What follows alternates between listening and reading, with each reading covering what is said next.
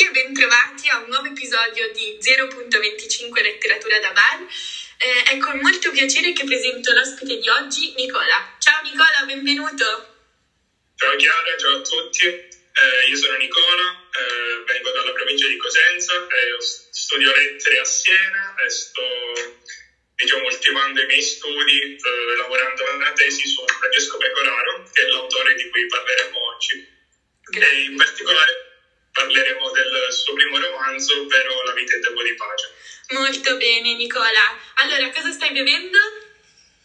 Uh, sto bevendo una birra. Io il Camatti, come sempre, da buona e fedele Ligure. Allora, eh, parliamo un po', dai, di questo romanzo La vita in tempo di pace. Eh... Eh, questo romanzo racconta la storia del protagonista, Ivo Brandani, che è un ingegnere sessantenne e racconta, il romanzo si divide su due linee narrative. Uh, una linea segue l'ultima giornata della vita di Bob Brandani in attesa di un aereo a Sharm el Sheikh che lo riporterà a casa e durante questo volo proprio mh, mm, troverà la morte. Quindi. l'altra linea narrativa invece racconta a ritroso uh, varie tappe fondamentali della vita di Ivo, da, diciamo, dagli ultimi anni fino a, all'infanzia vissuta a Roma.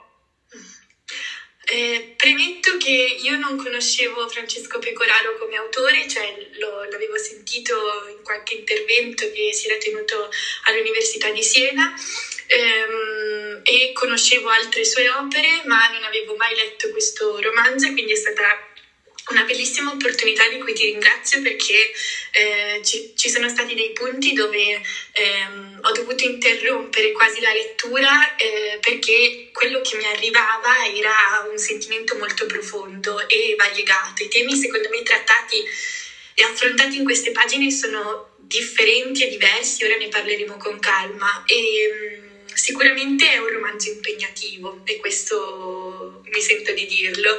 E senti, proprio perché tu stai lavorando nel dettaglio, insomma, e comunque sia ci sei anche da parecchio tempo su, su questo progetto di tesi, mi chiedevo che cosa ti ha colpito più, eh, di più, soprattutto di questo romanzo e che senti di condividere.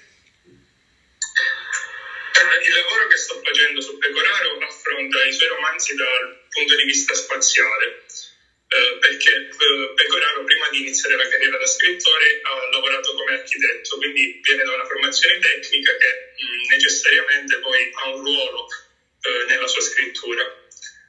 Eh, quindi da un lato è molto importante eh, analizzare il ruolo che i luoghi o gli spazi in generale mh, mm, hanno sia sulla narrativa di Pecoraro che poi sullo, sulla vita stessa dei personaggi. Eh, ci sono però mh, diciamo degli aspetti de, del romanzo che ehm, anche dalla critica sono stati o poco notati oppure diciamo sottovalutati. E uno di questi aspetti, per esempio, è l'elemento psicanalitico nel romanzo. Eh, perché come ho detto, cioè, eh, l'aspetto degli spazi prende davvero eh, ha, ha, davvero un grande peso nel romanzo, quindi eh, si tende a, nell'analisi a dare maggior risalto a questi elementi.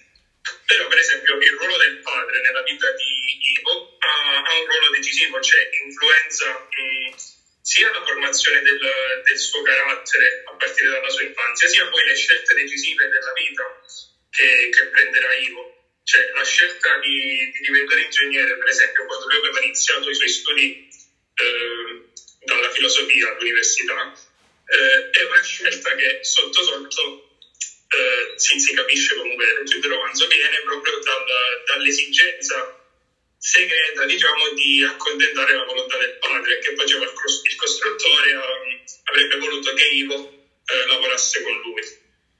Quindi questo per esempio è uno degli, degli aspetti nascosti diciamo del romanzo. Uh, allora, guarda, ti interrompo soltanto un secondo perché io ehm, mi sono annotata tante parti di questo libro eh, e in particolare devo dire che c'è un, un, pezzetto che mi ha particolarmente colpita, che è questo.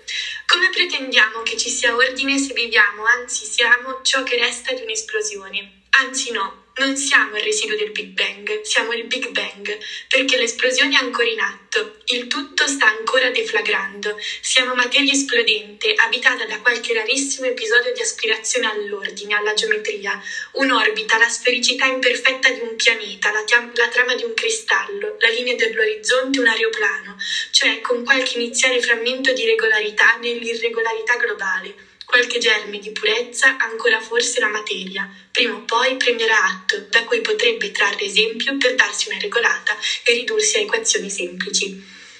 Insomma, una parte un po' complicata che però dice tanto di, di questo romanzo, secondo me, questa, questa parte. Che ne pensi? Sì, perché um, l'aspirazione degli uomini ad ordine è un leitmotiv, diciamo, nell'opera di Pecoraro eh, più volte nel romanzo lui eh, ribadisce come eh, secondo, secondo, lui eh, l'unico imperativo che gli uomini dovrebbero avere è quello di eh, contrapporre al caos della natura un qualche ordine. e questo ordine dovrebbe appunto um, essere messo in atto nelle cose fuori di noi, dice Pecoraro, perché è da ciò che sta fuori di noi che poi um, può avvenire un cambiamento all'interno di noi e non è quindi mh, dalla volontà del singolo che può nascere quell'ordine anche morale che, eh, a cui Pecoraro aspira. E, e, e, invece poi come eh, dice in molti passi del, del romanzo, eh, gli uomini non si preoccupano di portare ordine nel mondo, ma al contrario eh, contribuiscono in maniera decisiva eh, al caos e alla distruzione del mondo stesso. Ci sono molti punti di vero e proprio ecologismo eh, di Pecoraro, quando per esempio parla della fine del mare, ovvero al fatto che alla sua generazione eh, toccherà vedere praticamente scomparire la fauna acquatica. Eh, oppure anche... Eh, e poi tra l'altro lui si trova... È relativo per esempio a Ah, scusami, lui tra l'altro si trova in Egitto proprio per ricostruire la barriera corallina che no, è ormai morta. C'è appunto la barriera corallina che nella finzione del romanzo, ma eh, diciamo anche nella, nella, realtà dei giorni nostri, sta morendo a causa della, della troppa CO2 presente nell'acqua. E, e, quindi la sua azienda si occupa di ricostruire eh, questa barriera corallina eh, finta ovviamente. E Pecoraro appunto a un certo punto del, del romanzo immagina un, un, giorno in cui tutta la natura, eh, la vera natura diciamo, scomparirà e sarà sostituita da una falsa natura che a quel punto diventerà, avendo mh, ricoperto l'intero mondo, la nuova, vera, però finta natura. È vero, tra l'altro di, di, di quello che, che racconti, che ci, che ci, hai portato, mi, mi colpiscono davvero molte parti. Sicuramente a mio avviso è un testo che riesce a toccare tanti aspetti come la morte, l'amore. Eh, il, il, limite anche tra vita, tra falso, tra reale, anche tra ideologia politica. A un certo punto c'è proprio questa frase ricorrente che ho notato spesso che è io non sono come loro, io non sono come voi. Cioè quasi anche prendere una sorta di distanza da tutto quello che Ivo vive e, e, ha di fronte. C'è quel pezzo no, con il capo, lui da antico comunista che dice io non sono come lui, non sono come loro, non sono come loro e poi effettivamente quando entra nel meccanismo del lavoro eh, che viene invaso anche da queste dinamiche e poi si rende conto che è stato in qualche modo truffato, che è entrato nel grande meccanismo del sono stato al servizio del, del padrone, diciamo, dell'azienda, che ho fatto il mio lavoro po' anche servizievole no, nei suoi confronti e, e, lì crolla totalmente il muro costruito finora di ideale, di, di realizzazione, lui perde completamente il controllo sulla sua vita ed ecco che torna di nuovo questo caos. E tra l'altro mi colpiva anche, proprio per, rilega- per legarmi al tema dell'ecologia, il pezzo, no? Di, c'è un punto in cui lui descrive della morte di una balena eh, di, come, di, come, venivano uccise le, le, balene.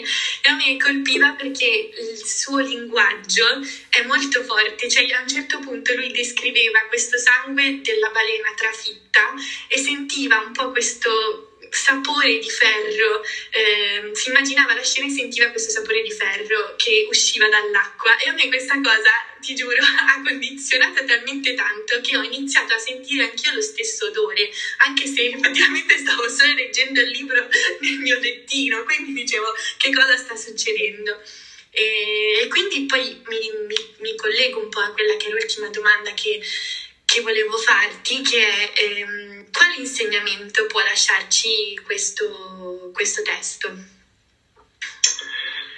Uh, una, diciamo, un ruolo importante in questo romanzo ha uh, la disillusione, secondo me. Uh, come dicevi tu quando parlavi del, del motto, diciamo, di Ivo, io non sono come voi, quel motto giovanile che risale agli anni del 68 quando Ivo partecipa al movimento studentesco eh, in realtà appunto viene tradito da Ivo stesso che eh, diventato adulto, come dicevi tu, eh, si mette al servizio del capitale e appunto scopre in realtà di essere come loro, di eh, essere uguale a tutti gli altri e, e quindi qui mh, mm, crolla quell'illusione di, eh, diciamo, giovanile di sentirsi mh, mm, migliore della maggior parte dei suoi coetanei. Ma uh, a parte questo che è diciamo, l'illusione politica di, di Ivo, eh, la disillusione eh, ricopre ogni aspetto della sua vita. Cioè, eh, nelle ultime pagine, poco prima di morire, eh, Ivo eh, ammetterà di aver sbagliato tutto nella sua vita, che la scelta di intraprendere la carriera da ingegnere per fare il costruttore di ponti in realtà è stata una sciocchezza perché eh, la sua vera ispirazione era appunto quella filosofica, quella del pensare e non del fare. Appunto ammetterà di essersi rovinato la vita per inseguire questa, questa falsa illusione. C'è poi una, quella che secondo me è la più grande, eh, il più grande aspetto mh, di disillusione del romanzo, che come Ivo racconta eh, la vita degli uomini dal punto di vista biologico, cioè, eh, cioè non Ivo ma eh, Pecoraro. Eh, per Pecoraro appunto gli uomini sono esattamente come gli altri animali, tolta, ehm, tolto appunto l'imperativo del portare ordine nel mondo, eh, gli uomini si muovono mm, eh, prettamente dal punto di vista biologico e, e questa è la disillusione che eh, annulla quella, quella pretesa degli uomini di sentirsi le creature predilette su questa terra. L'aspetto che, che più mi colpisce sotto, questa, sotto, questo punto di vista è quando Ivo si sofferma a guardare i piedi delle altre persone. E, e non riesce a concepire quei piedi come eh, frutto di una deformazione dovuta all'evoluzione, cioè i piedi sono mani deformate, diciamo.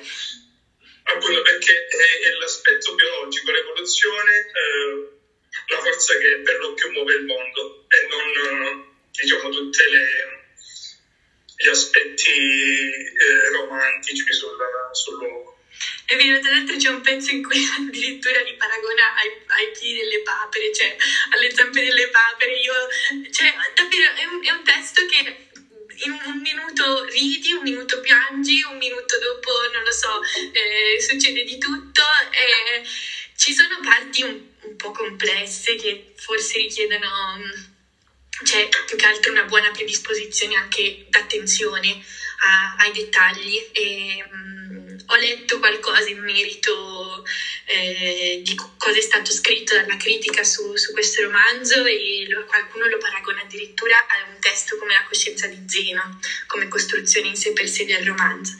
Eh, non so cosa ne pensi tu di questa cosa. Eh...